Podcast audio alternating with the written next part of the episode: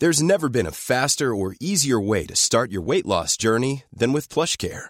PlushCare accepts most insurance plans and gives you online access to board-certified physicians who can prescribe FDA-approved weight loss medications like Wegovy and Zepbound for those who qualify. Take charge of your health and speak with a board-certified physician about a weight loss plan that's right for you. Get started today at plushcare.com slash weight loss. That's plushcare.com slash weight loss. plushcare.com slash weight loss. This episode of the Cult Popture podcast was brought to you by our Patreon. If you want to tell us which films we should watch or get two extra exclusive podcasts a month, then please consider becoming a patron and joining us at www.patreon.com forward slash cultpopture.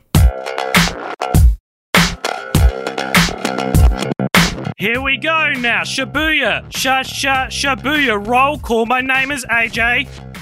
Yeah, I like to party. Yeah, and when I shake it, yeah, the boys say, "Hey, mummy." Shibuya. Sha sha Shibuya. Um, my name is Richard, Yeah. and I'm the bad boy oh yeah. of the podcast. Hell yeah. So I'm not going to play along with this Ah, because I'm excellent. too cool for it. You are too cool. Hey, everybody, and welcome along to the Cult Popture podcast. This is our first episode on the Little Empire podcast network. So, if you're an old listener, get you know this is going to be a bit more uh, entry level than than some of our previous episodes, particularly the uh, 12 hour Marvel Cinematic Universe episode. A bit more entry level than that. Uh, and if you're a new listener, um, welcome, uh, and uh, we hope you enjoy the next however long we talk about what we're going to talk about. Um, you have tuned into. I'm AJ, by the way. If you missed that at the start, my little Yeah. And I am intro. Richard, and I am the bad boy. That was not. Yeah, no, That that was 100% accurate. Um, yeah, so that you was not just, a joke. Yeah, Just get ready for that. Like if you're like, well, this this boy's pretty bad. did he? Really I mean did warn said He was the bad boy. That I I don't give a stuff. uh, so you've tuned into our flagship fortnightly show, film franchise Fortnights. Um, this is something we do every fortnight, where we watch an entire movie series or franchise, um, and then we get together and discuss it. We share our thoughts. We talk about any fun you know, behind the scenes trivia or observations we had. Um, we pitch our own sequel ideas, uh, and then at the end, we'll be rolling a figurative roulette wheel to decide what our next film in the franchise will be. Or what our And- next film yeah. franchise will be. Yeah. Um, and Oof. so th- that could be anything. We've got a whole list on a whole Google Doc of franchises. So it could be anything from the five Pirates of the Caribbean movies to the Stuart Little trilogy uh, to the 23 Amityville horror movies. Did you know there are 23 of them now? Yes, because I'm the one that wrote that on the list. No, it's, it says 18 on the list. I had to update it. There have been that many in the past two years since we added it to the list. I do not believe you. Well, I counted twice to make sure I didn't count wrong. Um, but before you know, before we get, get too far down the rabbit hole of talking about a different franchise, um, this episode that you've tuned into now, we're going to be talking about the six films in the Bring It On series, which is a franchise that focuses on the life and times of competitive cheerleading. Uh, these films started in 2000, and the most recent sequel came out in 2017. Yeah, you, you, you're right. Yep, I'm right. Um, Richard, what, if any any preconceived uh, opinions on cheerleading before we watch on films? cheerleader, I thought you were going to say on Bring It On. Uh, you know, before No. this, I just thought that cheerleaders were a bunch of one-dimensional, uh, basic white girls that were the popular kids at school, have never had Yeah. to struggle in their life, and now, boy, has my appreciation for um, cheerleaders just skyrocketed. Uh, I do also want to take um, this opportunity as being the the longest um, I've spoken so far on this podcast. Uh, this episode specifically, I've spoken Mm-hmm. No, for much longer in the past, but um, I am just coming off having a cold, so I don't normally sound like this, or maybe I do. But I think it's sli- I feel slightly different than usual. Mm. Okay. So if you hate my voice uh, and you're a new listener, stick around for another episode. Or go because- listen to the the six hour uh, Marvel Phase Yeah. Three episode And if you don't like it, I don't care because if you like this one more. because I'm a bad boy. um, yeah, so the first film in the series was called Bring It On. Uh, that came out in 2000. It was directed by Peyton Reed. Um, and a way that we kind of gauge what the general consensus is for each movie that we cover on this podcast is we go to a little website called Rotten Tomatoes, which, if you don't know, uh, aggregates you know critical opinion on different films. So, Richard, what do you think? Rotten Tomatoes. What what is the the Rotten Tomatoes score for Bring It On? 66. It is sixty three percent, which means that sixty three percent of critics who watched it gave it above a five out of ten, which is a very confusing way to Yeah. to to rate a film. But there you go, sixty three percent. That's um that's like a a low good movie, like a not that great but okay movie. Yeah, because 60% is the threshold for what they they call being either fresh or rotten. Yeah. So 60, the, the yeah, above 60 is, it's Hmm. still worth watching. Yeah, and it has a sixty-six percent audience score, which is what you know you and me could. Re- yeah, which is why I said and- 66. Because I'm Ah, more tapped into the Yeah. the zeitgeist than what those what those pretentious critics kind of think. yeah, you know? yeah. Um, usually, we don't necessarily say the the the audience score as well as the critic score, but um, if a film uh, can be, if if we cover a lot of obscure sequels on this show, and so a lot of them don't have Rotten Tomatoes scores, and you'll uh, find that out with with uh, this series. Um, so sixty six percent audience score. Remember that. And Richard, what is Bring It On two thousand about? Okay, bring it on 2000, the full title. Uh, so it's we we meet Torrance, who is played by Kirsten Dunst. She is uh, a cheerleader, and she is elected to be cheer, the new cheer captain when the former captain graduate Big Red graduates uh, and goes off to college. So. Uh, one of their teammates breaks their leg. Her name is Carver, but she's not really important to the story. And so they hold re- auditions to replace them, and they get Missy, who, uh, much like myself, is kind of like the bad boy of cheerleading, except she's Yeah. a girl. Um, so in her, when we meet her, she's a total bad girl. Um, you know, doesn't care about cheerleading at all, but uh, she's good at gymnastics. So the the Venn diagram of skills has a massive Yeah. kind of crossover. You don't really need to focus on the fact that she's the bad girl because it doesn't really come up again. Uh, but she, after joining the team and seeing the Toros, that's the team, uh, their routines, she realizes that all of their she she she shows Torrance essentially that all of their cheers were stolen from a rival team, uh, which is made up of African Americans and um, Latino, Hispanic um, uh, girls. From And East Compton. yeah, East yeah, Compton the East Compton Clovers. Clovers, who are led by ISIS. Yeah, Um, the, the that's the character's yeah, name. the character, not the terrorist organization. or the Egyptian goddess. Yeah, thank yeah. That would be an interesting movie. Though. yeah. Uh, so this uh, starts a rivalry between the Toros and the Clovers, uh, which goes all the way up to national championships. The Clovers, uh, they they they sort of they're too poor to go to to nationals, but they win the prize money from an Oprah like figure who Yeah. grew up in the same or uh, is an alumni of their school. yeah, yeah. So they get to go to nationals and they eventually win, um, and the Toros come in second place. So it completes the rags to riches story Yeah. for the Clovers, and the Toros are humbled by coming in second place, but now they've grown as people. Yeah. And it's a very moving story. Yeah, developed as characters just in time for us to never see any of them again in the rest Yeah, of the yeah. series. Um, so this uh, this movie makes Bring It On our second franchise in a row to feature at least one film directed by Peyton Reed. Uh, he directed Ant Man and Ant Man and the Wasp from the Marvel Cinematic Universe, which we covered last month. Um, however, this is our third time discussing his work on Cult Popture, as he also directed a lot of the Back to the Future animated series, which we Mm. covered on our Patreon. A quick little Patreon plug up top for our new listeners. There it We're already trying to get money out of you. Um, this is also our second Kirsten Dunst franchise after Spider Man. Very cool. So if any of those sound good, check them out. They're of varying quality. much like these films. All right, so Bring It On Again, 2004. This was directed by Damon Santostefano. Uh, it has no critic score on Rotten Tomatoes. Bring It On Again. It doesn't have a critic score. I thought at least the second one would, um, but it does have a 37% audience score, so a pretty hefty drop from um, 66 from the last film. Yeah, to, to Um, not existing. Yeah, oh no, the, the Yeah, audience am I score. right to assume that no more of these films have um, critic scores? Uh, you would be incorrect to assume that. Really? Does the one with Hayden Panettiere have one? It does. uh, so, what is Bring It On Again about? Again? Again? How do you pronounce that? Uh, I'm, I'm not going to pick a side. so uh, our main character this time was called Whittier. so weird, right? Yeah. That's not a name. So Whittier. It, it kind of rhymes with like Lydia, but it's not spelt like yeah, that. Whittier. Yeah, it's it's Yeah. weird. Like there's sometimes you mishear it in the film, and yeah, it's it's very strange. It's as weird of a name as as Damon Santon Stefano. Um, so yeah, she is starting at college, and so presumably they wanted to do this with Kirsten Dunst. Um, yeah. I would assume. But uh, so Whittier starts a new college and joins the cheer squad.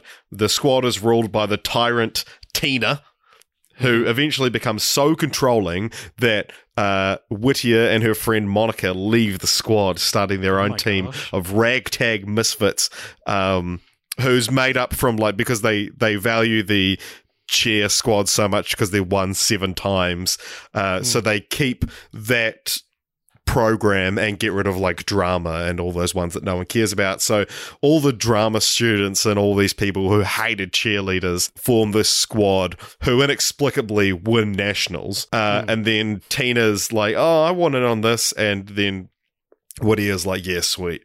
Um, they don't win nationals. They win the the chance to represent the that Right. college at nationals. okay. So much like how you never see the High School Musical in High School Musical, you never actually see the ultimate like competition in this film. Sure. Yeah. Yeah, and then we never see these characters again after that. Exactly. um, so this film makes this our second franchise in a row in which the phrase "whatever it takes" is adopted as somewhat of a mantra by the characters in this film or in the films. Um, again, this is after the MCU because "whatever it takes" was one of the taglines for Avengers Endgame. Uh, this film was also co-written by Brian Gunn and Mark Gunn, who are the brother and cousin of James Gunn, who directed the two Guardians of the Galaxy films. What do you think about that? Uh, that's pretty funny. I believe I'm the one that pointed it out to you. You are. as well. Uh, one thing about this, we, we didn't, I didn't mention it in the first film or in this film, and I don't think I'm going to mention it for any of the other films. But they all have like these love stories, often involve cheating, um, or some kind of you know sneaking around behind each other's back. Like I've got a boyfriend, but this guy's super cute, um, and then eventually it all turns out okay. But the one in this film is so dirty looking. He's like got this like gross unwashed blonde hair and like Yeah. this disgusting stubbly little um goatee. Soul patch, and yeah. there's which she's she starts at the college and there's it's orientation and she looks over at this guy and he looks at her and I was like, oh, that's gonna be you know the the creepy villain who hits on her and then she goes over and is like twirling her hair and so like flustered around him and I was like, Yeah. wait, is this is that guy supposed to be attractive? And I was watching it with Jess, who's my girlfriend for for new listeners who don't know that. Um, and I was like, and it took us ages to find out. I was like, wait, Jess, is this guy attractive? And she was like, no. And I was like, okay. Mm. She thinks he's attractive though. So what's what's happening? You're starting to sound a bit like the film's villain, Richard, who also doesn't think he's attractive and also doesn't think that Whittier should be with him. Well, one thing I actually kind of liked about this film, from memory, and I could be getting it confused with another film because these are all the exact same. Um, I I actually quite liked Tina in this film. I think she was kind of my favorite, or like the my favorite villain in the sense that she was like the least villainy, or maybe kind of maybe she was the most well developed. Yeah, yeah. And I yeah, I sort of sympathized with her the most. I think Sure. maybe Cool. from memory. All right. All right. Well, uh, 2006. It's now. Uh, close your eyes, Richard. It's now 2006. Can you picture it? Uh, yes, I'm just starting high school. Oh, cool. Um, Bring It On, All or Nothing comes out. Oh my god, who are you? Uh, this is this film was directed by Steve Rash. Uh, what do you think this has on Rotten Tomatoes? oh, like twenty percent. 20% critic score, you're right. Uh, the audience score, though, is 70%, making it the highest rated in the whole series in terms of audience. it's like because yeah, this one, as I mentioned briefly before, it stars Hayden Panettiere of uh, Heroes fame. I'm so glad you said her surname first. Yeah, Hayden Panettiere, I think is what I've said. Panettiere. Yeah. Yeah, um, yeah, she's also from A Bug's Life. Um, she voices the And Remember the Titans? yeah, and uh, I love you, Beth Cooper, Yep. And Nashville. and uh. Oh, I can't remember any other things she's in. Um, That's But anyway- that's I think that's an accurate description of Hayden Panettiere. She Yeah. was kind of like the it girl for a very short period of time. Yeah, then- it was like she was about to blow up because of Heroes, and then Heroes kind of bombed and it never really went yeah. anywhere. Because, oh, she's in Scream 4 as well, actually. Ah, true. Yeah, she was too. All right. What is Bring It On All or Nothing about, though, Richard? Uh, yeah, so Hayden Panettiere plays Brittany, who's the your typical uh, what I thought a cheerleader was before watching Yeah, yeah. these films. She's the rich white girl on top of the world, uh, thanks to her dad's money. But then her dad loses his job, forcing the family to move to to move to kind of a um, a, a disadvantaged city is how um, Wikipedia describes it. so she moves to a high school where she is more or less the only white girl, and uh, she meets Camille, who is the cheerleading captain, played by Solange Knowles or Solange, I don't know, Beyonce's sister. Um, where, but she, but Hayden Panettiere, Brittany, has already vowed to never cheer for another team. So Mm. she starts cheering for another team. Uh, and then Rihanna, like the singer Rihanna playing herself. At Uh, the height of her early career. yeah, so this is this is um if it's loving that you want slash Yeah. Pon de Replay. She doesn't appear on set in the film. Um, just kind of appears in a bunch of cutaway shots. There, there is Hmm. two very brief shots where she's like in front of a crowd, um, and she, I think she does interact with the leads at one, at one point. But anyway, um, she has announced this this TV special where squads will go up against each other, and then Brittany finds out her boyfriend's cheating on her with the girl who she vowed she would never cheer again to. And Yeah. so then she's like, well, I'm going to get them back. So they start taking the whole national or whatever Rihanna's thing seriously. Hmm. And then Brittany has the amazing idea. She's like, guys, you guys have this special skill and we need to use it if we're going to win this thing. Guys, you're crumping. We need a crump. It's 2006, baby, and crumping is relevant. We're going to do a movie about crumping and cheerleading. And so the final thing ends up being Brittany's school, new school versus her old one, and they win because the new school wins because Rihanna's a big fan of crumping, uh, and she she judges based uh, not on where they came from, but the the power of the crump. So. Uh, they get to much be to much to Winnie's chagrin. yeah, yeah. And so they get to be in the background of a video for Pon de Replay. which closes out the film. Yeah, yeah. Um, so Bring It On All or Nothing uh, makes the Bring It On franchise our second one to feature a film directed by Steve Rash, who also directed American Pie Presents Band Camp. Ah. And speaking of band camps or camps in general, and Steve Rash in general, Oh uh, 2007 brought us Bring It On, In It to Win It, also directed by Steve Rash. Uh, no critic score on Rotten Tomatoes, but a 70% audience score. So, you know, the fans of All or Nothing The fans were really in it. it for In It to Win It. Yeah. Uh, okay, so in it to win it. This one is. So this one, this one stays Ashley Benson from I want to say Pretty Little Liars. Uh, there's two rival squads. This is a very getting very light on my synopses. uh, two rival squads, the Sharks and the Jets, are forced to work together um, because of plot reasons. Spirit Stick goes missing, which are Yeah. like really important in these films. Uh, Yeah. They eventually team up. They they they put half of their teams together uh, and they team up as the East West Coast Shits. It's so fun. They're like they when they team up. They're like, all right, we're gonna. I was thinking maybe the East uh, East West Spirits as a, as a name, which I was like, yeah, because the Spirit Stick is, Yeah, is like the the MacGuffin of this film. yeah. And then they act like that's the worst idea ever, and then they settle on the East West Shits, which you couldn't. That's such a bad name. it sounds like the shits, like the East Yeah. West Shits is, is the name of their new team. and then uh, they take they they, they so they create they were they're at like a theme park and Yeah, no, they're, they're at a camp. They're at a cheer camp, which for some reason takes place at like Universal Resort. Yeah. Like it's so weird. Like because these are Universal movies, as Yeah. in the company that that that uh, Yeah. Distributed them. Um, not not their acclaim. They're like the way they reach people. You know, they're not yeah they're not they don't have universal acclaim Yeah, yeah. Um, and so I'm assuming they were like, right, it's set at a camp, and they're like, well, we could use Universal's resort for free, probably. And it's like, how much are these people paying for their cheerleader kids to go to this?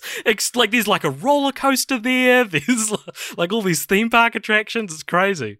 yeah well because there's one of those things that's like uh, it's like a roller coaster where they like flip over as they it's very hard to describe without Hmm. Yeah. if you can't see my hands um Yeah. which most of you can't in fact there's only one person right now in the world who can see my can my my cans my hands and, And, I'm not listening to you. there's so- no one else I would rather have look at my Oh, hands. But anyway, um, yeah, where they kind of like they cross over and flip at the same time, and they're like, "We have to do that," and they're like, "No, it's impossible." And then there's a training montage of them learning this move that. Isn't very visually impressive and doesn't seem very hard to do, um, but they managed to pull it off for the finals, and then they win. Uh, this movie was was pretty tough to get through. Th- this was the one that I was like, oh man, um, this must have like five minutes to go. And I'd literally been watching it for 40 minutes. Yeah. It had like almost an hour to go. my um, illegal stream of this movie stopped working and it paused for about 10 minutes and after i waited for it to load and then played it again i couldn't remember what i was watching i couldn't remember Yeah. what was happening in the story um, so this film ends with a music video again much like the rihanna one did but this one is a song called he said she said by ashley tisdale uh, making bring it on our third ashley tisdale franchise following high school musical and scary movie because she's the hero of Scary Movie 5. Yeah. Um, and but they, she, it's not just completely random that she appears in this. Her sister Yeah. is in this film, Jennifer Tisdale. Yeah. Uh, then in 2009, so two years later, we got Bring It On, Fight to the Finish. This was directed by Billy Woodruff. Uh, this is no critic score on Rotten Tomatoes, but it does have a 64% audience score, meaning it was ranked lower than In It to Win It and All or Nothing, despite the fact that I think it's much better than both of those films. So there we go. Um, what did, what did, what is it about?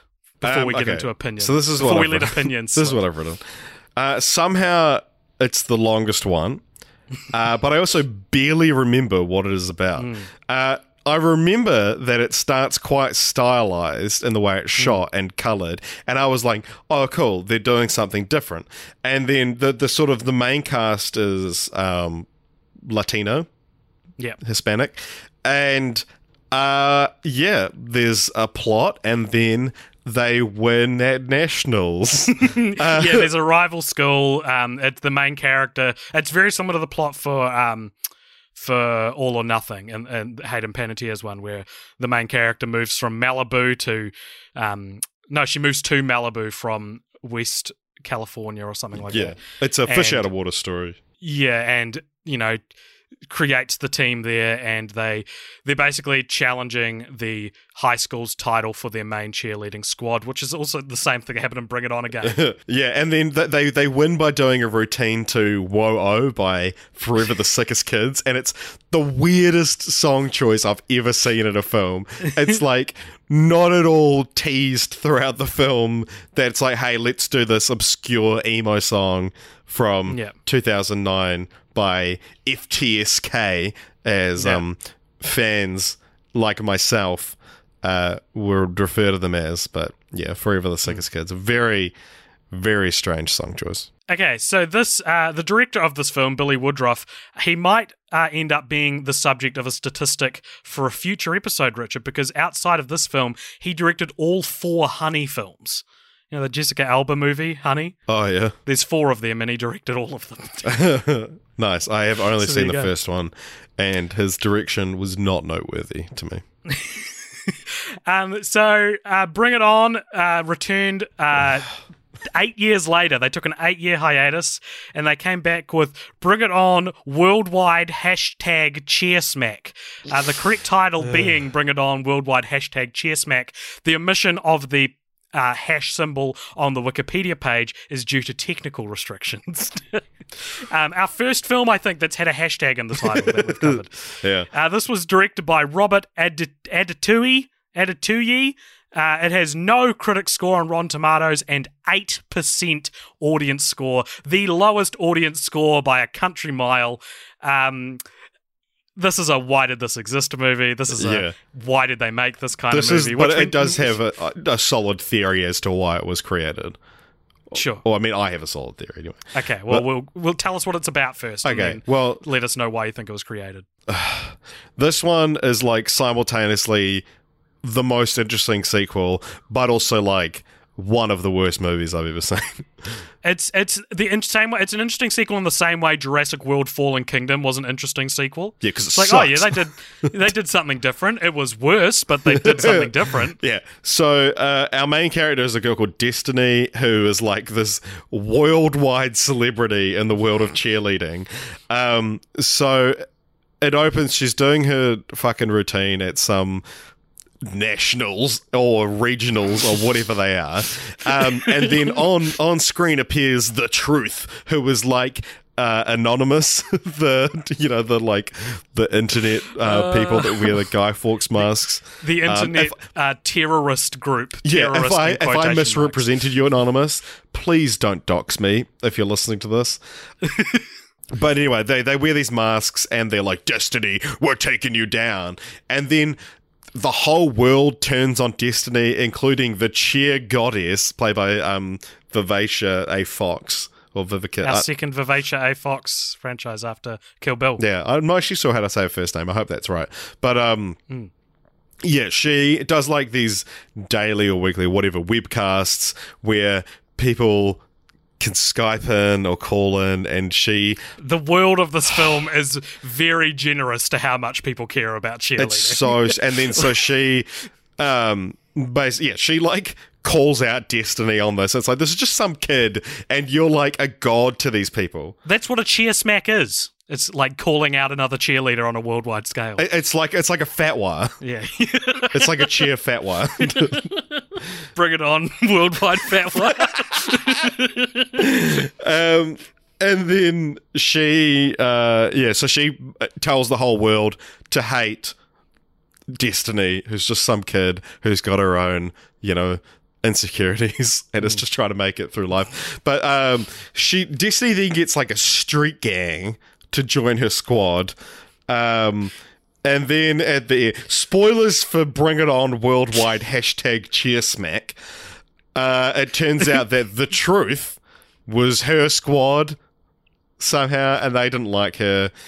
And then It was her entire squad as well. Like every other supporting character was a villain at, at the start of this movie, and it's like it's it's almost um Get Out levels of like the, you know like he finds out that everyone in Get Out is against him. yeah, like a secret society that's like yeah, Yeah, yeah, yeah. but it's a very strange movie, and the world of it is ridiculous. But it does end with like uh, throughout the world, it's like a simulcast of a cheer competition, and it cuts to like Australia and Germany and South Africa, mm. and they all have like their own cheer squads, and it's it seems to me that this film was very clearly made to be have your cheer squad feature in a Bring It On film, and we're going to Ah. make one specifically to work around there. I don't know why they chose the cheer goddess and the truth to be the film surrounding that, but yeah, they got every all these So international cheer squads to record their routine and then a shot of them being disappointed at not winning. yeah. So if you um, want to know what the the truth these anonymous cheerleaders look like, but you don't want to watch the movie, head on over to our Instagram at Cult Popture, where uh, I took a photo of them. We take photos of the movies that we watch. So there you go. Um, so this film makes Bring It On our second franchise, in which the first five films in the series open with a horrific dream sequence after Final Destination, of which there are only five of. But yeah, you know, this film as soon as it started, I was like, it's committed the cardinal sin of Bring It On, like Yeah, it, like it didn't start with a with a dream with a sequence, dream sequence. And it's, Well, it's interesting you say that because it is, does seem to be aware that it's a combo breaker. Yeah, because, s- someone she's like, "This must be a nightmare," and someone goes, "You're not dreaming," and I was like, "Well, then I'm fucking turning this movie off." I if if this was a it, it kind of reminded me of how this is such a this is the funniest comparison, but it kind of reminded me how um, Casino Royale didn't start with James Bond walking in the gun barrel, and it like it wasn't till like after the intro scene that he did it, where it's like, oh, you're subverting my expectations of what every other film before it has been. It's like Yeah. you thought this was going to start with a dream sequence. No, this horrible, unrealistic situation is real this time. yeah, yeah, it's like, um, yeah, it's also like also from Casino Royale. It's um, it's him ordering a martini, and they ask if he says sh- wants it shaken or stirred, and he says, "Do I look like I give a damn?" And it's Yeah, like, yeah. "Hey, you like tradition? Fuck off." Yeah, except it's Bring It On, where probably 14 people in the world realize this tradition is being broken. Yeah, And we're then also um, every film ends with a like a song playing and the cast kind of like dancing and singing to it, usually over top of some bloopers as well. And this one's just like ends with this message to cheerleaders of the world: "We salute you." Uh, over top of, and it's up for like- too short like- of a time. huh, huh? I didn't finish reading the sentence before it disappeared off the screen. I was like, I'm, I'm, I'm sorry, I'm not rewinding. Yeah, it. no, like it, it- it ends with a tribute that you would expect, uh, like firefighters to get. you know, Yeah. it, it ends with like a we know you work hard and you've never Yeah. had your moment in the spotlight, but here it is. We salute you. But it's to you know people that do flips and shit. All right. I'm so, sorry, I should know better um, than to um you know refer to cheerleaders like that. Now that I know that they are real people and they Yeah, come from all walks of life. Three dimensional. Um, so what did you think of these films? How would you rank them? If you were to say best or worst or best to worst, let's go. Um, let's go. Awesome. Oh wow. Um, yeah. What would you rank them? In Okay, well, order? the first one is the best by a stupidly wide margin. Uh, Sure. The first one is actually a pretty decent film, uh, and especially for its time and for what it sets out to achieve. Yeah. It's good. There's a few different ways you could rank these. I'm going to go on. Uh, if you forced me to rewatch one of them, which order I would do it in. So I think maybe I would go the third one next, which is the Hayden Panettiere one. Um, and then, oh, let's go the second one. Bring it on again, and then I'm gonna go worldwide hashtag cheer smack because even though it's real bad, I think it's kind of the most rewatchable. It's quite rewatchable in a way. I'm betrayed. I feel cheer trade, as they would say, Ugh. probably in these movies. This this this series did um the whole Pitch Perfect, ah, Yeah. excuse me, well before Pitch Perfect with its. They either replace the first the prefixes of words with the word cheer, or in Cheer Smack they do it with the word fem, which is so tangentially related to like, it's it's so stupid. Um, and then I'm going to go fight, fight to the finish, uh, Yeah. which is the fifth one, because I think it wasn't too bad, but I don't really remember it, so I should rewatch it. Uh, And then I'll go in it to win In it, It to with Win the It. shits. Right. I would go bring it on, bring it on again, fight to the finish, all or nothing, in it to win it, and worldwide hashtag cheer smack. So, um, Roger Ebert, the famed uh, film critic, uh, he referred to the first film as the Citizen Kane of cheerleader movies, um, That's which is interesting because I can't, for the life of me, think of another cheerleading movie beyond the other The Bring It On. yeah. um, Um, there's a film called uh, "But I'm a Cheerleader," oh, uh, which is a, Natasha Lyonne uh, stars as a lesbian who gets sent to like a um, straight conversion camp. wow. Well, apparently this is a better film than that. I actually think that may have come out afterwards. So. I, I liked I liked the first one. Um, I, I I started out not liking it too much. Like about the middle of the movie, I was like, I don't know about this, but then it kind of won me over. But I th- I do think one of the like unfortunate problems that plague this franchise is that the first film opens with the best scene in the entire franchise. yeah, it opens with the super fun cheer where, where, where you know they're like um ready? Okay. And they do this choreographed dance and it's it's a dream sequence but it's this really cool cheer and it's really funny um and it's got some really cool cool rhymes and lines in it.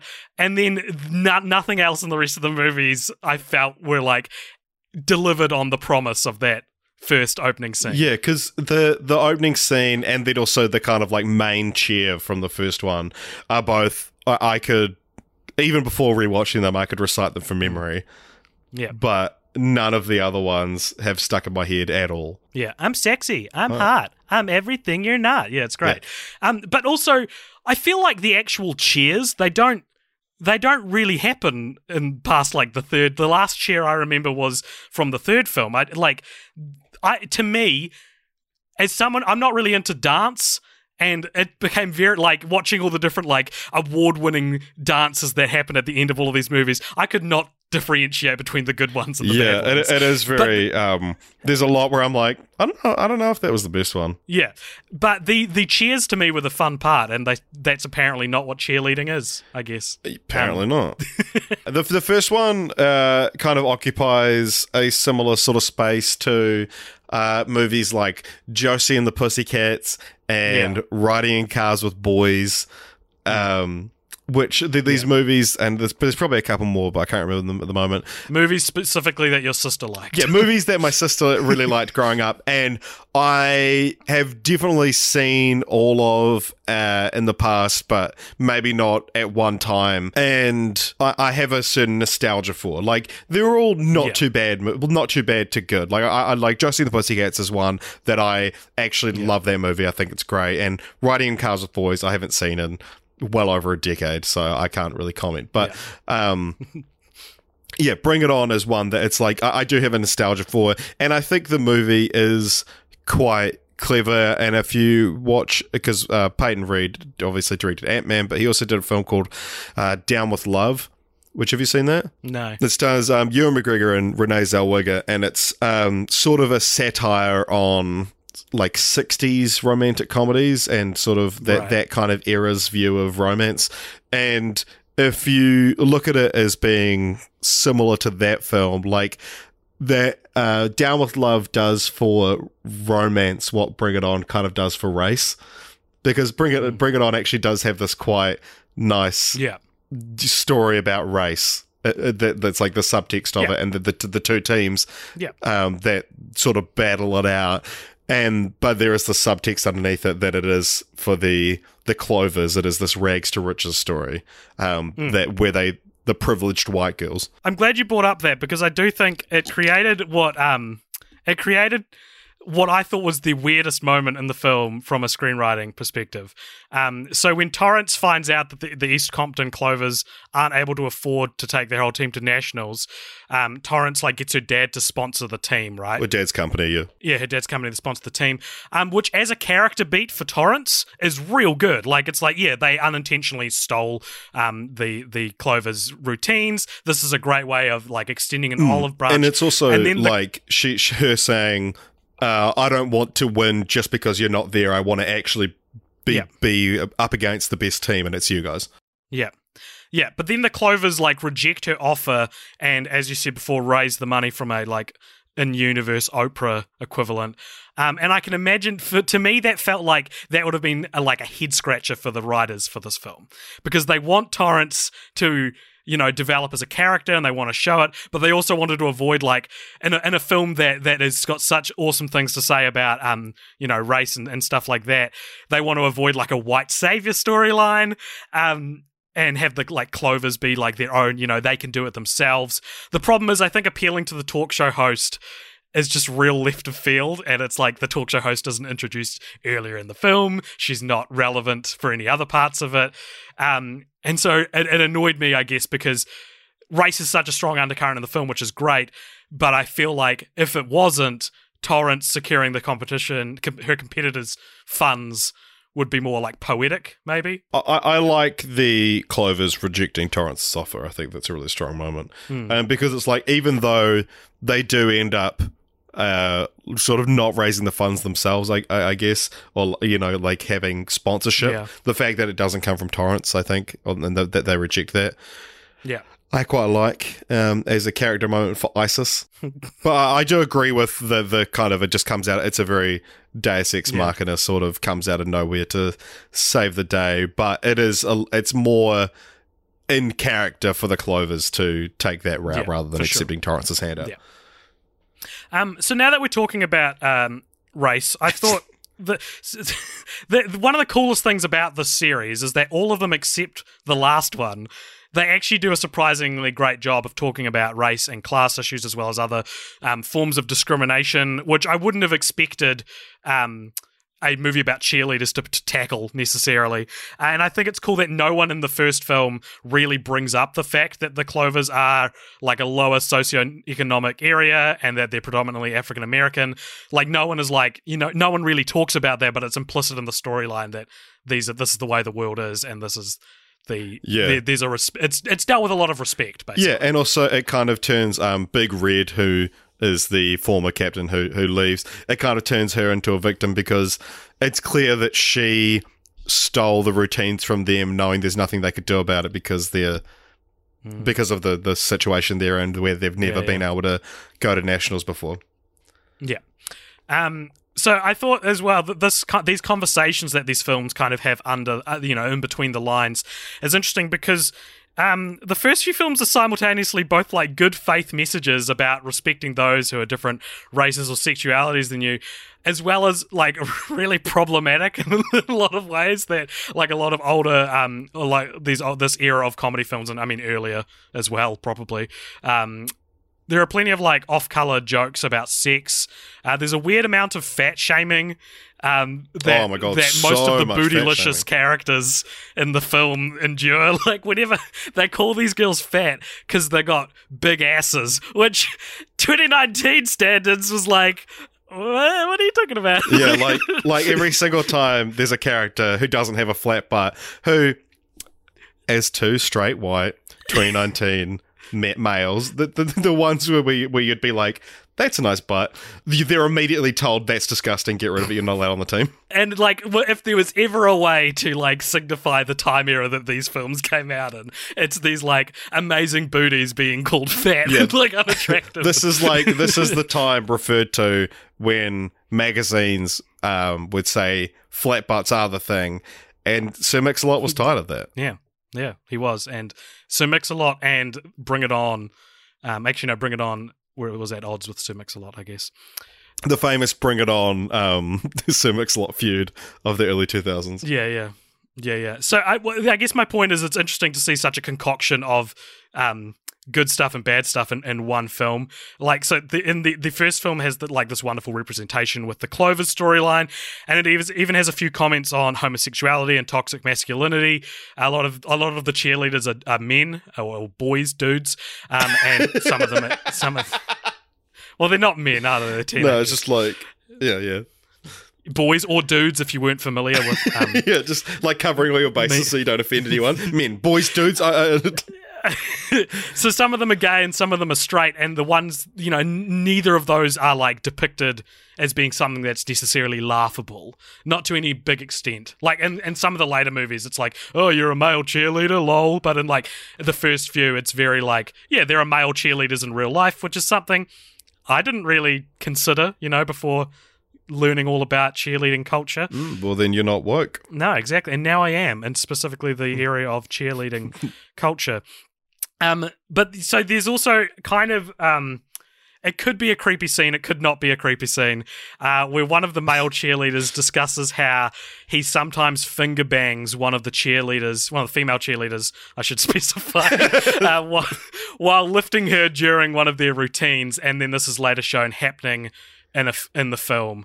But you were talking to me before the show, and you reckon that, that they're together. Well, I don't know. It's it, it's not like um, it, it's not the kind of thing that she'd be put in the same conversation as like um, some, in American Pie when they broadcast um, Shannon Elizabeth char- Shannon Elizabeth's character changing and, and masturbating to the whole world, or the you know the the oft oft talked about uh, very creepy um, scene in Revenge of the Nerds. Um, Yeah. It's it's nowhere near anything like that. It, it's not out of the realm of possibility. The way that they talk about it in the film and bring it on, uh, that it's kind of a consensual sort of prearranged thing between these two characters because uh, it, it's they seem very flirtatious a lot of times throughout the film. And he talks about how she never wears underwear, and then there's a scene later on where she very deliberately bends over in front of him to and and, and looks at him invitingly um to show it off and then it hap- and then when the scene does happen Yeah. her face lights up you know with uh, with joy um and so it, it, it's it, it does seem like it's a um what's the word for like doing stuff in public Consensual. um but it, it's like they Oh, kind of voyeuristic. They're like they're well, it's, it's it, yeah. reverse voyeuristic because voyeuristic is watching Right. stuff. Um, Right. But it's yeah, they they they kind of enjoy the thrill of doing this in front of people, and and they're both in on it. It's like a you know, Yeah. I, I don't think that's that that's not uh, disproven by the film and the the events of the film. That's more how I read them. However, Yeah. in by the time we get to worldwide hashtag cheersmack, which is has you know E- e- even in Bring It On in 2000, if, if you do read it the way you read it, there is the kind of, it was 2000, you know, it, not, not that Yeah. it's okay, but movies, that happened a lot more in movies back then. Whereas in worldwide hashtag cheer smack, they're just like, they take the scene, again, the idea of, um, you know, inserting your fingers with um, during a lift, um, and because they talk about a guy being creepy because he always does that, Mm-hmm. and it's like, okay, you're not you're, you're not praising the character that's doing Yeah, it, um, and then. One of them's like, yeah, but don't act like lesbian Lisa's never slipped a ditch before. And it's like, as fun as the term slipped a ditch is, um, the fact that because it's lesbian Lisa and there's someone else that's like a d- disparaging kind of way to talk about Yeah, some a, a homosexual girl. Um, and then one of them's like, "Yeah, that's how I lost my virginity." And it's just this casual conversation they have, and it's very like, "What am I watching? How did this film come out?" Yeah, that's part of the problem I had with um, hashtag Cheersmack was that it it kind of betrays the heart and soul of the previous Bring It On films, which all were very intentional. It's it's like whoever made Worldwide Cheersmack didn't get that the last five films were all about, um, you know, discrimination and that kind of thing. They saw the first one with no sound on, and they saw Yeah, the yeah. scene where he's got her hand in her crotch, and then she lights up, and they're like, "Oh, okay, I can tell what's happening there. I'll chuck that in my one." Yeah, yeah, yeah. It's like they they thought it was a movie just about cheerleaders and not a movie about um, learning to love your your sisters. You know, um, so the that this kind of sex pesty stuff, um, it's carried over into a lesser degree into the next two films um, after the first one, and All or Nothing. Um, it is a, probably a bit too much uh, non-consensual butt pinching for my liking. Uh, that being any non-consensual butt pinching is too much for my liking. Um, and there's also I like a little uh, bit, uh, but not too much. there's also a plethora of racial stereotypes which um, have varying degrees of landing and not landing. Um, but the second film, I thought, had a really interesting scene where one of the male cheerle- cheerleaders um, reveals to a football player who he's talking to at like a party, he reveals that he's gay because he's like, oh, check out the blonde one. And then it reveals that he's talking about a blonde guy. And the football player laments that now he has to like kick his ass. He's like, oh, now I got to kick your ass. and again, while this is like very sad and depressingly accurate towards the attitudes of homosexuality and masculinity um, in the early 2000s, and I guess leading up to the early 2000s as well.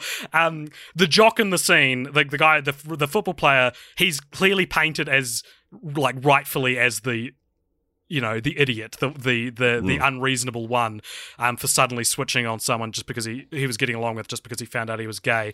And in a way the, what, like a wokish film such as Bring It On Again from this era they're almost able to discuss these kinds of issues in a way in a, like in a way that's a lot more frank and honest than maybe films today would. And i'm not saying that's a good thing. I'm saying it's fascinating to watch a film with its heart in the right place navigate navigate these topics in a time before cultural hearts and minds had shifted as much as they have now.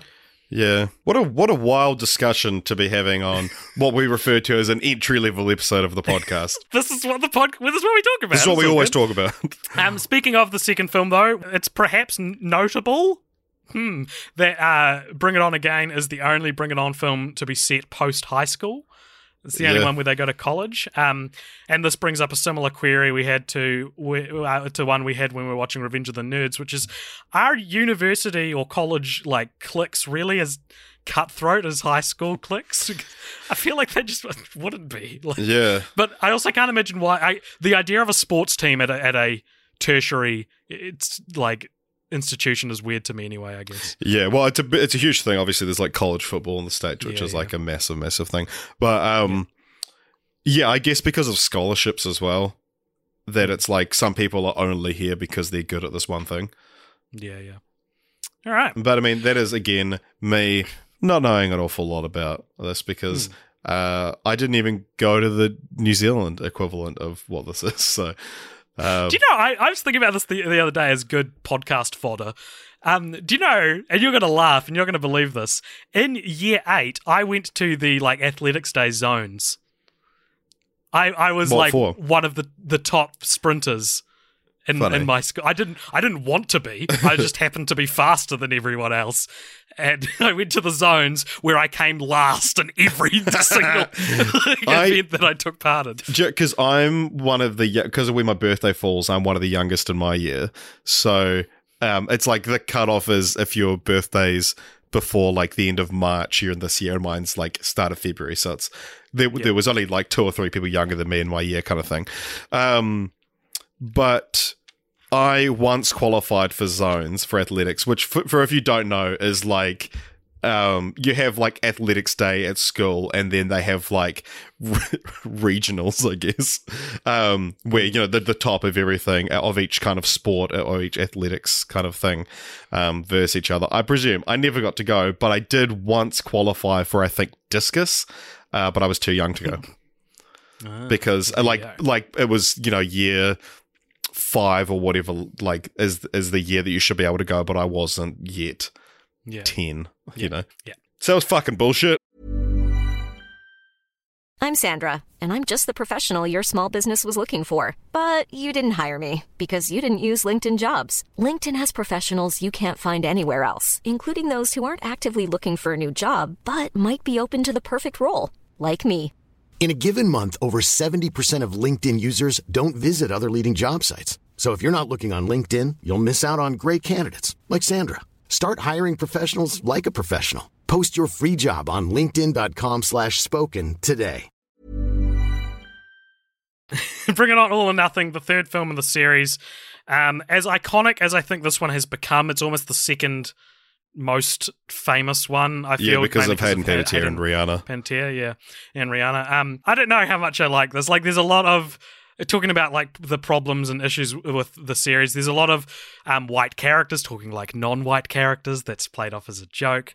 Um, it's very cringy. You see Hayden Panettiere crumping and being tough. It's not something I ever want to oh see my again. god the the cringiest scene in the entire fucking film though is Yeah. the introduce yourself scene Hey, Richard, yeah introduce yourself. hell no Introduce yourself. okay That's how it goes. I'm and Richard go- and I'm crumping. Um, Yeah. yeah, that's Oh how God, it goes, so and bad. it's and it's so it's like the African American team versus the white team, um, and so it's like you know obviously crumping and that kind of, but then when Hayden Panettiere does it, and it's like you're just this. skinny little white girl, and it, it looks so strange. And it's like supposed to be this super threatening moment, and it's so strange. And it's like they do it. They have like three. They, they do it like three times or whatever, and then they sit down. The other team, you know, goes home with their tail between their legs. And I messaged you, and I was like, imagine thinking you'd owned someone by doing that. imagine being like, guy walking home from that, being like, yeah, that felt really good. Like, I don't Yeah. think they're going to come back here. Yeah. Um, Bring It On, All or Nothing. I feel was also the pop cu- the the pop cultural zenith of bad screenwriters thinking that teenage girls talked in instant messenger acronyms way more than they actually did. so this is full full of like LOL.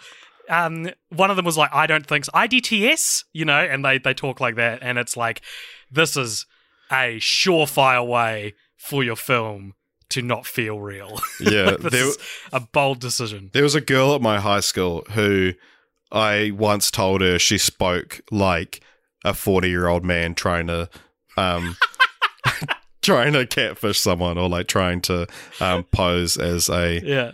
as a young, as a teenage girl. Yeah, that's exactly what it's like. it's, it's um, so weird. It, it, it's weird hearing that come out of a teenage girl. This was 2006. Yeah. But, you know. Let's move on to talking about In It to Win It. Bring It On, In It to Win It, the fourth film uh, in the series. Uh, and up until Cheer Smack was by far my least favorite film we'd watched so far. Um, oh, this was such a tiring wreck of a film.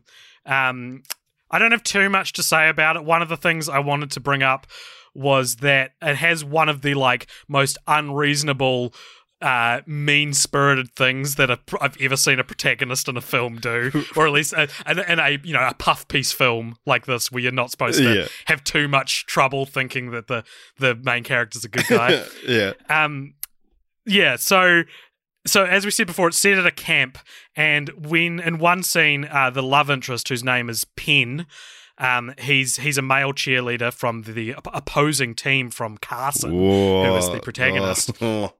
Um, he reveals to her that he actually has real rich parents and he lied about going to cheer camp and instead like opted to get a, a scholarship or something like that uh, to avoid outing himself as a cheerleader to his dad. Right. So this is this is legitimately like I would probably not tell people about this. You know, like you you are from privilege and you you use scholarship money to get yourself into a camp because you're too scared to tell your parents. It's good stuff. It's not not a bad storyline at all. Good stuff. Good Um, stuff. And then, so as we said before as well, the, the main kind of driving force of this film is that the cheer stick, which is like a cheerleader's MacGuffin. Spirit stick. So spirit stick. Sorry, it's uh, yeah. It's like if you drop it, you get bad luck. If you lose it, you get bad luck. Um, it goes missing uh, when it's in Carson's like possession, I guess, and so everyone's in heaps of trouble. And when when they fi- first find out that it's missing, um, in front of both Penn's team and her team, she just tells everyone that he that because she thinks he stole the spirit stick. so she's like, "Well, why didn't you tell them what really how you really got here?" And I was like. Holy shit, that's so hardcore that she would just turn on this guy she was like about to kiss and then tell everyone that, that he had he had cheated his way in and like Yeah. Oh my Um, gosh, it was breathtaking. for me uh like the bar of this that kind of thing happening in a movie has been set like and specifically this type of movie as well like exactly what you're talking about has been set Yeah. so high that that something like that doesn't even faze me anymore and if you'll allow me to go on a little tangent i'll tell you what it is um Please do. so in the 2017 Power Rangers movie, um, Naomi Scott, who is the Pink Power Ranger, who is now playing Jasmine in uh, the new uh, live-action Aladdin remake, um, her plot in this film. So we meet her um, because her friend, her two best friends, tell her. Actually, we don't want to be friends with you anymore, and we we're heartbroken for this character we've just met. Um, and then they explain why they don't want to be friends with her anymore. It's because um, Naomi Scott um, spread nude pictures of one of them around the school as like some kind of prank or whatever. And um, she she speaks later about it later on in the film where she says, um, "Oh, I remember." sitting in a meeting with her dad and he had to look at the photos and I remember thinking that was so horrible. And so fair enough they don't want to be fucking be friends with you anymore. And then so the the first scene we meet this character, she cuts off her, I guess, signature long hair. And then she's revealed coming down the stairs with short hair, and everyone's like, damn, you've changed. And you're like, oh, it's that girl I've known for 20 seconds. And then later on in the movie, when she's a full on Power Ranger, she like drops a car on top of um, the car of those two girls and it's like, that'll show you bitches. And it's like, you are 100% in the wrong. Since your introduction, I have not felt an ounce of sympathy for you. And like, Yeah. so this poor girl has had nude, private nude photos that she shared with her boyfriend shown around her entire fa- and, and the entire school in front of her family, disgraced her name, and now her car's been crushed. And this is supposed to be some kind of victory for the Pink Power Ranger. It's actually it. disgusting. It's one of it's the and uh, it's like it even seeing trailers for Aladdin. I'm like. I, I don't like you, Jasmine. and it's it's one of the most bafflingly stupid decisions I've ever seen in a plot, and it's exactly the type of thing you're talking about. And it's like, oh, ruined it ruined film for me. Not the film, it ruined film. That's how good Bring It On all in, uh, in it to win it is, is that we spent most of our time talking about it, talking about a different movie. so to just to just race on through like a madman set on fire to the fifth film in the series. Um, or, or to race on through like Alexander Jones at, at the athletics zones. yeah, very true. So slowly and as I do it, realize it was a bad idea to even be here. Uh, yeah, so uh, bring it on, fight to the finish. Now, maybe it's just because uh, I'm still recovering from watching the MCU, but is fight to the finish the Black Panther of the Bring It On series? Uh, yeah, I mean, it was the only one nominated for Best Picture.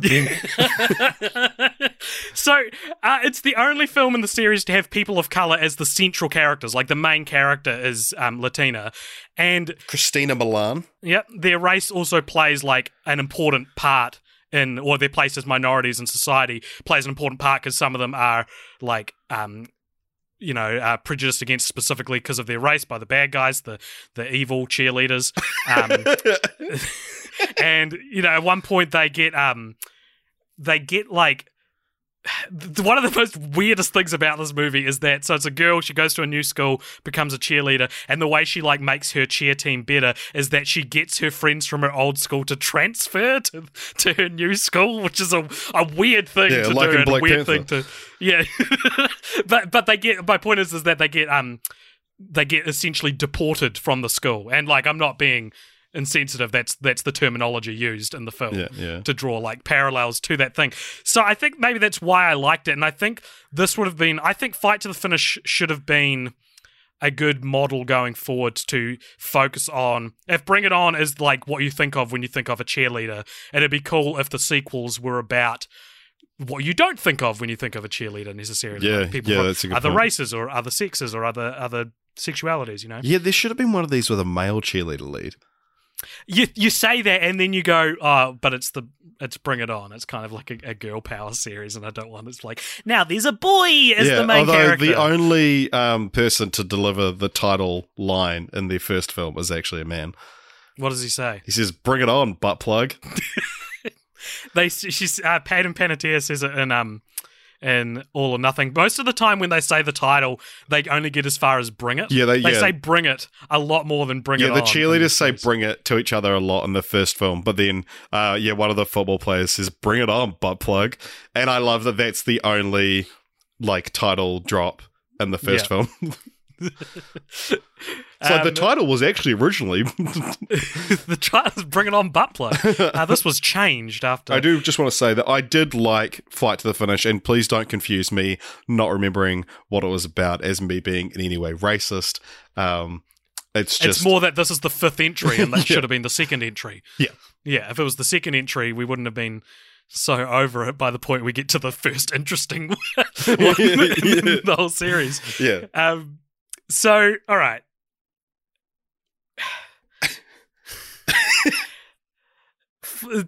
Worldwide hashtag cheersmack, the sixth and final film so far in the Bring It On Mm. cinematic universe. Um, this is this is the worst one I felt, which is depressing considering how bad In It to Win It was. uh, like if you'd told me before I watched Worldwide Cheersmack that it's sorry Worldwide hashtag Cheersmack that. Uh, this is worse than In It to Win It. I'd be like, oh, I, I'm watching this tomorrow. Then I was so tired when I watched this film. Yeah. Um, it, so this film being you know the first one in nine years 2017 uh, it brings bring it on into the modern era with social media playing a big role. And in my episode plan here i've written social media where i've made every second letter lowercase Nice. you know lowercase uppercase it's like social media like the, the spongebob meme um, and yeah i mean despite being the newest one i feel like it has the least to say regarding race or sexuality which was present in all the previous films as Yeah. we mentioned yeah, yeah. um, and uh, what kind of a background? This is my biggest question about this film. I forgot I didn't put a sentence break, and it's a different talking point here.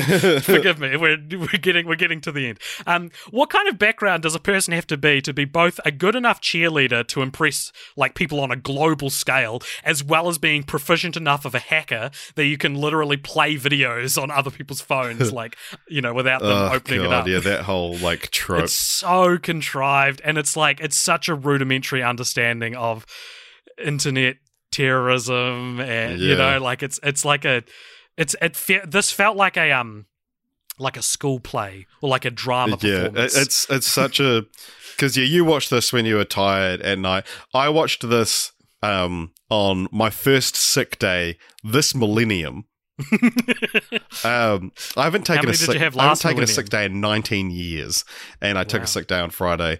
Um, and fuck, what a way to spend it. Um, I was like lying on the couch when I'm just like, oh, I can't be fucked doing anything, and it's like this is all that. This is the only stimuli I have, and it's like, oh my god.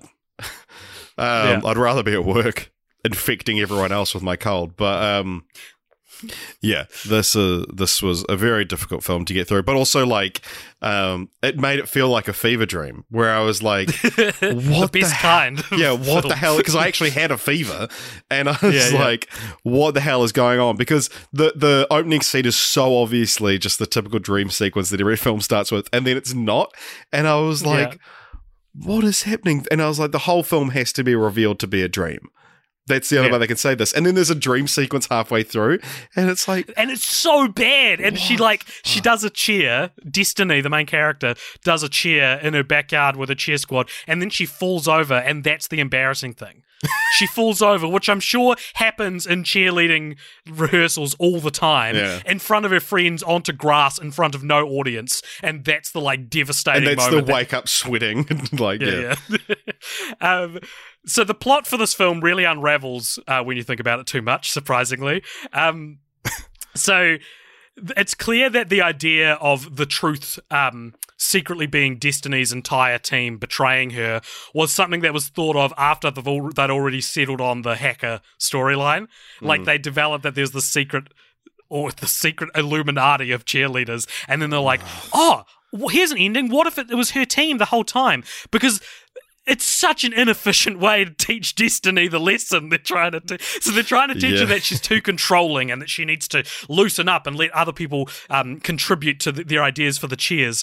And it's like this was the way you did that. and then by by the end, they're like the ringleader of the villains um, is has become as controlling as Destiny. And it's and one of them's like, you know, you're as bad as Destiny was, and she doesn't care, which I didn't buy because. She, She started you the truth. Care. You well, you started the truth. Why would You that formed an be of the internet terrorism group to to fight the very thing that you have become. And that sounds real poetic, and boy, does the movie try to get there. But it feels more like weak character writing than than anything else. Um. So yeah, we we have learned for new listeners one thing you may not know about um bad sequels, straight to straight to DVD sequels like this. Um, is I think if before you would think about it, you would say, ah, good movies are complex, bad movies can often be too simple. But we have discovered Oh my a lot the of opposite. the time on this podcast is the opposite of that. That sequels like this that come out 17 years after um, well, 18 years after the, the the original straight to DVD, they're often very complicated, and the, that's the, why they're the problem with them is that they're too contrived. Yeah, yeah, exactly. Uh, yeah, it's it always it's always like, oh, what's Legally Blonde about? Oh, cool. Here's a very simple plot, Yeah. and then what's Legally Blonde's the straight to DVD sequel about? And it's like, strap in Oh. because this is a I don't even understand this. the climaxes take ages to get through as well because it's so it's so like they've got to they they set up a bunch of Chekhov's guns that then have to fire off and off and off and it's because you really only want to set up one to two Chekhov's guns that you can fire off but they they have to contrive the story in such a way that they've got all the stuff they need to yeah, check off it's before the such film a ends. strange Check phenomenon. no, it's very nice.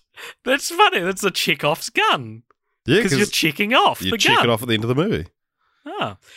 So, looking at the um the series, the Bring It On franchise as a whole, um, I find it really interesting because I didn't really enjoy most of the films in the series. I like kind of enjoyed the first one, but you know, not not to you know, it's not one of my favorite movies or anything. But Yeah. as a whole, I really enjoyed folding these films into our repertoire, into our mythology, Right, right? yeah. Because You love that you're now an expert on Bring It On. I'm now an expert on Bring It On, and it feels kind of like a melting pot for a lot of other franchises we've covered. In a way, this was the best episode to open our um, little Empire um, phase of the show, which will hopefully go forever. Phase two, yeah. Um, yeah, with it, like it, Bring It On works as as an entry level episode because it is kind of a quintessential franchise. Um, and I looked at some of the other franchises we've covered and um, sort of drew parallels. So I thought it's interesting that Bring It On has got the teen movie vibes of American Pie. Um, it's got the choreography of High School Musical and Camp Rock. It's got the sporting angle of Air Bud. It's got the girl power angle of Legally Blonde and the Sisterhood of the Traveling Pants. Um, the systematic sequel tropes of Beethoven. You know, there's a camp one and a fish out of water one, and a you know, and Beethoven had the the road trip one and the Prince and the Pauper one. Um, and as I said at the start, it's got the idiosyncratic formula of Final Destination with the the dreams um, happening at the start. and Which is, I know, a stretch. Um, and lastly, it's also got the male writers and directors trying to portray realistic female character aspect that's in almost every franchise we've covered. Yeah, Um, are any of these so directed yeah. by women? Nah, some of them were written by women, like partially. I don't think a woman. I, I, I should probably check, but I think it's me, most of it is men writing female characters in a way that very much shows. In the sequels, there's a lot of women fighting over the same guy. Yeah, of thing. yeah, yeah. Um, and it would just be nice if this film about how cheerleaders are actually three dimensional didn't give them such one dimensional um, motivations. Yeah.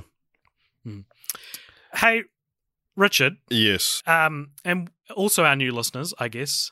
Um, one thing we talk about a lot on this podcast is the titles. Mm. Um, if you've never listened before, I'm obsessed with titling schemes in franchises, and so we make a point whenever we cover a, a new franchise, which is every two weeks, if you missed that, um, to talk about the titles if they're particularly interesting. And in terms of titles, the Bring It On films kind of feel like they can be compartmentalized into three different sections.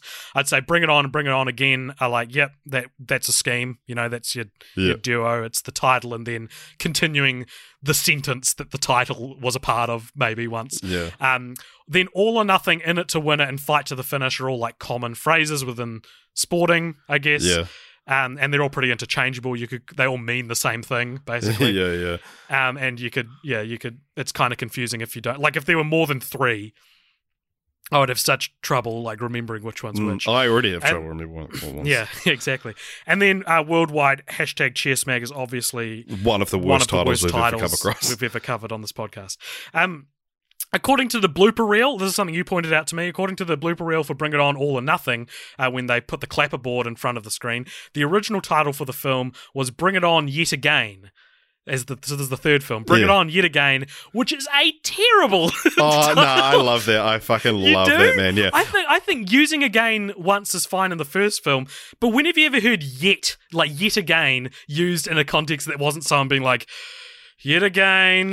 like it sounds like the filmmakers are sick of it. Uh, uh, it's weird that you've now switched to saying again because yet again, Again. sounds really Yet strange. again. Yet again, for me anyway, for my Yet ears, again. for my refined palate of my ears. Um, but Hmm. yeah, I, I would love if these films got just silly with that because there's a um I used to have this like Simpsons compendium which was like um so the first one was called like The Simpsons a complete guide to your favorite family kind of thing and there was uh, there was like seasons one to ten or whatever, and then they had to keep releasing them as they made more episodes.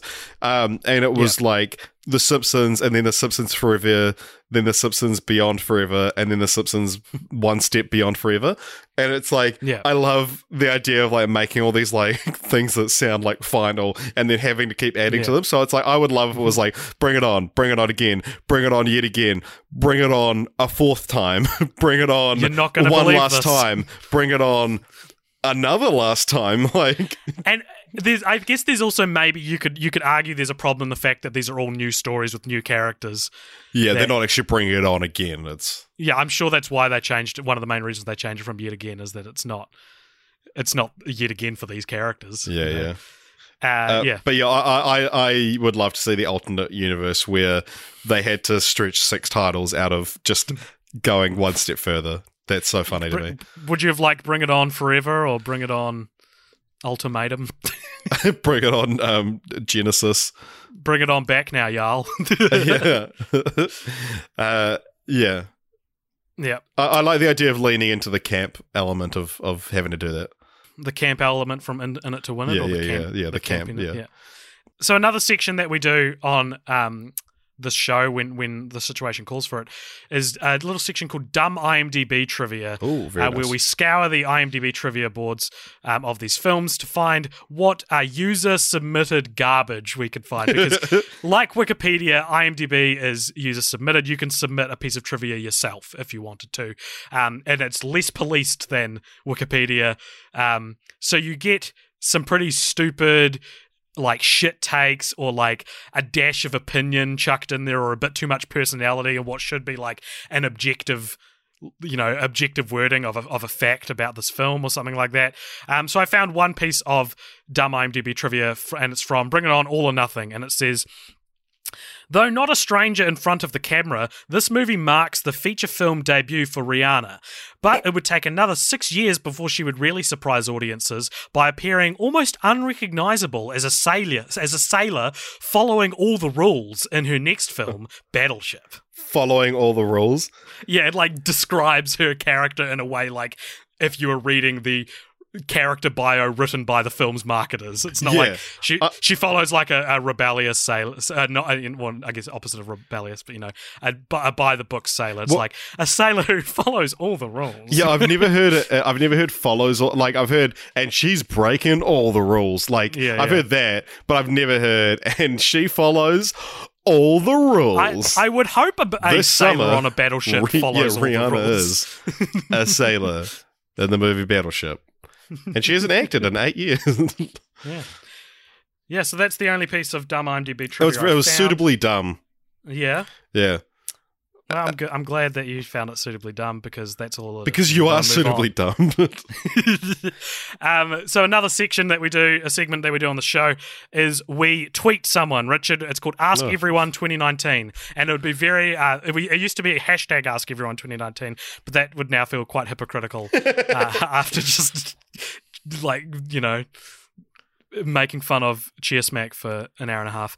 Um, so I thought it would be interesting to um, tweet uh, Billy Woodruff, who's the director of uh, Bring It On Again. Sorry, this, the point of this segment is to see if we can score an interview with someone who worked on the film, and that can be its own episode in the future. Usually, we try to find someone who's been involved with more than one um, project, but I thought because- because Billy Woodruff has had he directed um, Bring It On, Fight to the Finish, and all four Honey movies. I figured he would know maybe quite a lot about the the, the art of sequeling, you know, and, Alright, and okay. maybe he, and maybe we could watch Honey le- and a special episode leading up to it. Um, so this is what I've.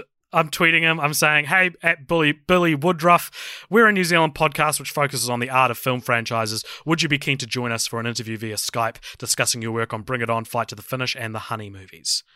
Nice. and I'm tweeting that now. and he's quite active on Twitter, so we might actually see it. He also directs he directs a lot of um, music videos, so Oh, maybe very we'll talk nice. about that as well. Richard, it's time for our final segment uh, What's- before the final segment. Yeah, our penultimate segment. Yeah. Um, this segment is called Continue the Franchise, and this is where we're going to pitch our own sequels to the Bring It On franchise or any kind of follow up in any way. Like it could be a video game, it could be a book, it could be a, you know, a lollipop, whatever. Just some way to Mm. cash in, you know, make more money off the series. Um, before we get to it, though, there have been a few or a couple of things of note in terms of the legacy of Bring It On going forward. Uh, there is Bring It On the musical, which is a Broadway musical, uh, which Lin Manuel Miranda wrote some of the music, some of the songs for. Yeah, it was a And second musical after In the Heights, I believe. Oh, there you go. Ap- apparently, it's pretty good. Um, it doesn't Well, follow. it- it's, it's, like loosely Lin Manuel. Miranda, AJ. it's loosely based on the first film, but not really too much based um, on it. And I, it's probably better than the films. I wouldn't be surprised if if it'd be my favorite if I could get to see it. yeah, like Um, same same with like how Hairspray yeah, yeah. is. Yeah, and, like they should do a. a, a sorry if this is your continue the franchise, but they should do a movie adaptation of the musical. No, that isn't it. Um, and last year, another another piece of potential news for the future of Bring It On. Um, a tweet started circulating um, calling for a Bring It On film to act as a soft reboot with Gabrielle Union, who plays Isis, the captain of the Clovers in the first film, to reprise her role as the new coach. Um, Gabrielle Union retweeted it and was like, "Yeah, let's do this," and someone wrote a blog about it. Hooray! Okay, that would be cool. Um, yeah, it'd be cool to go back to Bring it on back to the beginning. Yes, bring it on back to you, to. Is that your continue the franchise? Um, yeah, no, yeah, like because to go back, I feel like the Clovers is an untapped sort of Hmm. sequel. Um, Yeah, it's thing. only it's the only time like the second most important team in a Bring It On movie wasn't the villains. yeah, well, they kind of are, but then you learn to love them. Yeah, yeah, yeah, but uh, yeah, you learn to love them earlier in the film than you almost. Well, sometimes you never learn to love the bad guys in the other the other films. And Bring It On One's also the only film where the main characters don't win the competition at the end Yeah, and don't deserve to win. yeah. Yeah. So is that is that your one? Uh, no, that's not my one. Um, Let my me tell me it. although it's not much longer than that. So I don't. I, I'm not too proficient in the rules of cheerleading. However, I'm pretty sure there isn't a rule that says dogs can't be cheerleaders. Oh my god. So, uh, a, a a franchise that we famously covered on this podcast uh, is the Air Bud franchise, which um, has it's consists of well, it's it's it's a very big franchise, but the original franchise of it um, has five films, each with uh, the dog Buddy playing a different sport.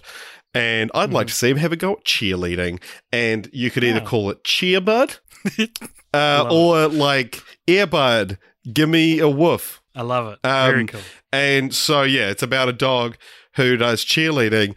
And you know what? It, it bugs me that none of these films have been directed by a woman. So, Cheerbud is going to be directed by a dog. A classic bait and switch. yeah, that's comedy. Um, yeah, so, nice. Yeah, because I think a dog would be a good cheerleader. Imagine if, like, before a sports game, They already are. everyone just came, like, dogs just came out and they were like, just look at these dogs for five minutes to get excited about your team. Yeah. But uh, inexplicably, they decide to not have the dog be the top of the pyramid, and so the dog's having to hold up one of the humans. it can't bend its arms that way. Um, cool. Well, I had um, a couple of ideas for continuing the franchise. I had, I had one that I was like, oh, I'll do this. And then I came up with something way better. So my first idea was called Bring It On Endgame, uh, which was the uh, most ambitious crossover in film history where all the teams, you know, the, the Toros, the Rebels, the Jets, they all, the know, flamingos. yeah, yeah, they all end up at the same nationals together, and I was like, you know, Kirsten Dunst can come back for a cameo, uh, but no, I'm I'm not going to do that, Richard. Well, that's a pretty high bar. I'd love to see what you came up with. It's better than that. My continued fr- franchise is called Bring It On, You Beauty. Um, it is a New Zealand based uh, Bring It On film, um, which focuses on New Zealand cheerleaders. And Richard, you might be like, well. See, I'm a little confused at this because cheerleading culture is not very prominent in New Zealand. Our sports teams don't have, you know, our high school sports teams don't have cheerleaders. The only um, cheerleaders we really have are for like our professional, like rugby players. Yeah, we've got like dance dance squads more. Yeah. And Richard, I fucking went to high school with one, and I messaged her and asked her about the Bring It On movies. And so I'm using her information uh, to craft this sequel. So thank you. Shout out to Ruby, um, who I went to high school with. She's the spitting image of Hayden Panettiere. And um, I hadn't The spoken spit to her. and image, I think you'll find. Spit the- and I apologize. Um, I haven't spoken to her since high school ended, and I messaged her out of the blue and said, "Hey, congratulations on getting married recently. Um, have you seen Bring It On?" Um, so I- she's seen all six films. Um, the fuck? so yeah, she's seen all six of them. She said her favorite is the first one. Um, she says whether that's because it's the original or the fact that after the first one, some of the storylines seem to be grasping for ideas. Also, it is iconic as an early 2000s film, which is probably some of the appeal. Um, and she said the second one was rubbish, and I was surprised they kept going, but the third one was slightly better. Um, so I asked her, what exactly is it uh, that your cheerleading career involves, and how is it different or similar to what is depicted on Bring It On? So this is kind of the basis for for Bring It On. Um, you beauty. Uh, she said, being in New Zealand, the difference in that is is that I was contracted to, to, to what I was contracted to do was extremely different to these movies for halftime performances. Our routines consisted of dance, and, and each performer was dance trained as, oppo- as opposed to a cheerleader. It is growing in popularity in New Zealand, however, but uh, competitive American style cheerleading only started around 2003. And unlike America, uh, there are less males interested in the sport. So here, here you see more females at the base of formations. Sounds like New Zealand male culture. Maybe that can be what our film's about. Is like maybe there is a, a male cheerleader. Maybe it can Played by Julian Dennison. and maybe it can tackle some of the problems that New Zealand has with its um, toxic masculinity. Yeah, this is the this is the film that finally fixes um, all of our Yeah. Uh, masculinity problems. Uh, and I said, How accurate are the depictions of cheerleading life in the films? And she said, There are some instances which are uh, similar. For example, it became it becomes a huge focus of your life. You train for it outside of training hours. You spend a lot of time rehearsals, and you put huge amounts of pressure on yourself to learn and not forget the routines. So there, we, like the characters are, we've, we've they will be immersed completely, and you know, it's not like something that's it is their whole life. So we're allowed to Yeah, yeah. present that as being relevant to the characters. And I said, Do you have any experiences with rivalries or superstitions or stuff like the spirit stick or anything like that? She said, I've been in the professional industry for nine years and there has only been one person in my time who has tried to cause trouble or a divide in the team. She did, she did not make it back into the team as friendship was a huge part of what we we're doing because we all had to work together and we all performed. The friendship's a big part of it. So there's a theme for the film. There's you know the heart of the film. Um, in regards to the spirit stick, a friend of mine actually made one of those as a joke for our breakup party. But there's no superstition that we had. Although I cannot speak for the American style of cheerleading teams. I had a friend who was on the Blues dance squad, which is the Auckland team, Yeah, uh, and I don't know if she's still doing it. you should So- send her a message. Congratulate her for being married now, and um, send her a message and ask her how she's going. Um, yeah. So there's my movie. Bring it on. Uh, you beauty, you, beauties. beauty, and it's about a a cheer team for a um, like Super 12 New Zealand rugby team, and um, friendship's a big part of it. And there's but there's one trouble problem child who comes into the the fray and tries to cause a divide. And there you go. and then everyone's just like, "Ugh, you're not our friend." yeah, like, yeah. and you might say that's not a very good idea for a movie, but neither are most of the Bring It On sequels. So there you go. yeah. Oh, you beauty! What a good to continue the franchise, AJ. Thanks, man. Um. All right. Is it time to move on to our final segment? It is. So this, as we said at the start, is a segment called Franchise Roulette. Um, thank you for for staying with us uh, so far, and and if this is your first episode, I hope you enjoyed it. So what Franchise Roulette is is. As we said, we got a Google Doc that has. Have you got it in front of you? How many numbers? Uh, it has 190 fil- uh, film franchises. Yeah, and we just listed them at random, like just when we thought of them. And we also have a random number generator that is going to give us a random number, and whatever number it gives us is going to correspond to a franchise on that list, and we will be covering that in the next franchise. So, Richard, what is our number? It is. Six. Six. Well, before you scroll for miles looking for what uh, franchise number six is, which I think is the lowest franchise number we've ever had. Um, I would just like to remind everybody that we have a Facebook page and a YouTube channel, and a uh, we're on iTunes, we're on Acast now for Little Empire, and we have an Instagram. Uh, all of which at Cult Popture. Find us in all these places. Give us a like or a subscribe or a follow. We're on Twitter as well. Um, or you can email us and tell us your thoughts at cultpopturemedia at gmail.com. We do uh, fan mail episodes every couple months now. So your your feedback Yeah. will probably be um, said aloud on this podcast if you leave it. Richard, what is franchise six? So, very uh, fittingly, it's a um, it's a similar franchise to the one we've just covered. um, it is a four, soon to be five film franchise, actually, uh, which started in the early two thousands, um, and it is a Cinderella story. oh God, we, So, we always the- get such similar ones right next to each other. It's like, God damn it, I want. So the uh, a Cinderella story, another Cinderella story, uh, Cinderella story, Once Upon a Song, a Cinderella story, If the Shoe Fits, and a Cinderella story, Christmas Wish has just finished filming. Wow, we've even got future content guaranteed by yeah, this Uh, episode. My so goodness. Look forward to that. Us covering the Hilary Duff, Chad Michael Murray. Um, Were they in the sequels? no, they're not. The- I know this. The sequel has Selena Gomez, and then one has Oh, like okay. Lucy Hale. Oh, okay. Yeah, okay. Sweet. That's funny that we're doing two franchises in a row where it's like, bring it on, bring it on again. Cinderella story, another Cinderella story. It's like this real like tongue in cheek way of naming your sequel. Yeah. Um, wow, there it is, dude. What an exciting. We barely ever get to do franchise roulette these days, and I'm glad that we. And this is the one that we got. but also, it's funny, that's the sixth franchise we thought of. Should also mention, before we go, um, check out our Patreon if Oh, you yeah. love. Um, this the concept of this podcast um, on our Patreon at the moment we get um, our we let our patrons uh, who pledge one dollar or more uh, decide every second franchise we cover. So after Cinderella story, we will be covering a Patreon suggested uh, franchise. So you can suggest whatever you want. But also, if you are joining this and uh, if you just sort of found the podcast and you see that ages ago we did an episode of something You're like. We've currently got a poll up there um, because we're going to be doing again.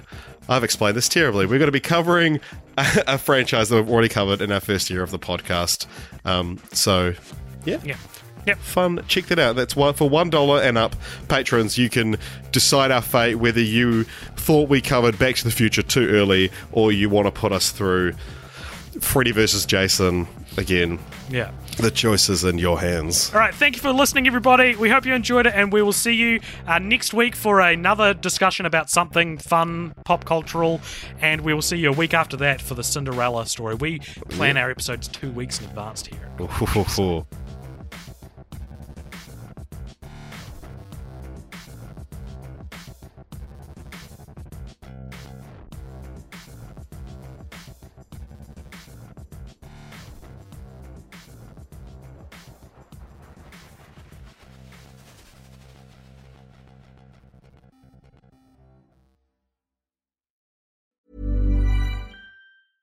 Step onto the legendary clay courts of Roland Garros, where the world's best players battle it out at the French Open for a chance to win a Grand Slam title. Tennis Channel Plus is your place to watch. Stream every court from your phone or smart TV live in HD. See the action unfold as legends fight for glory and new rivalries emerge. Daily live coverage begins Monday, May 20th, with match replays on demand so you never miss a moment. From the first serve to the final point, Roland Garros promises unforgettable moments and new chapters in tennis history.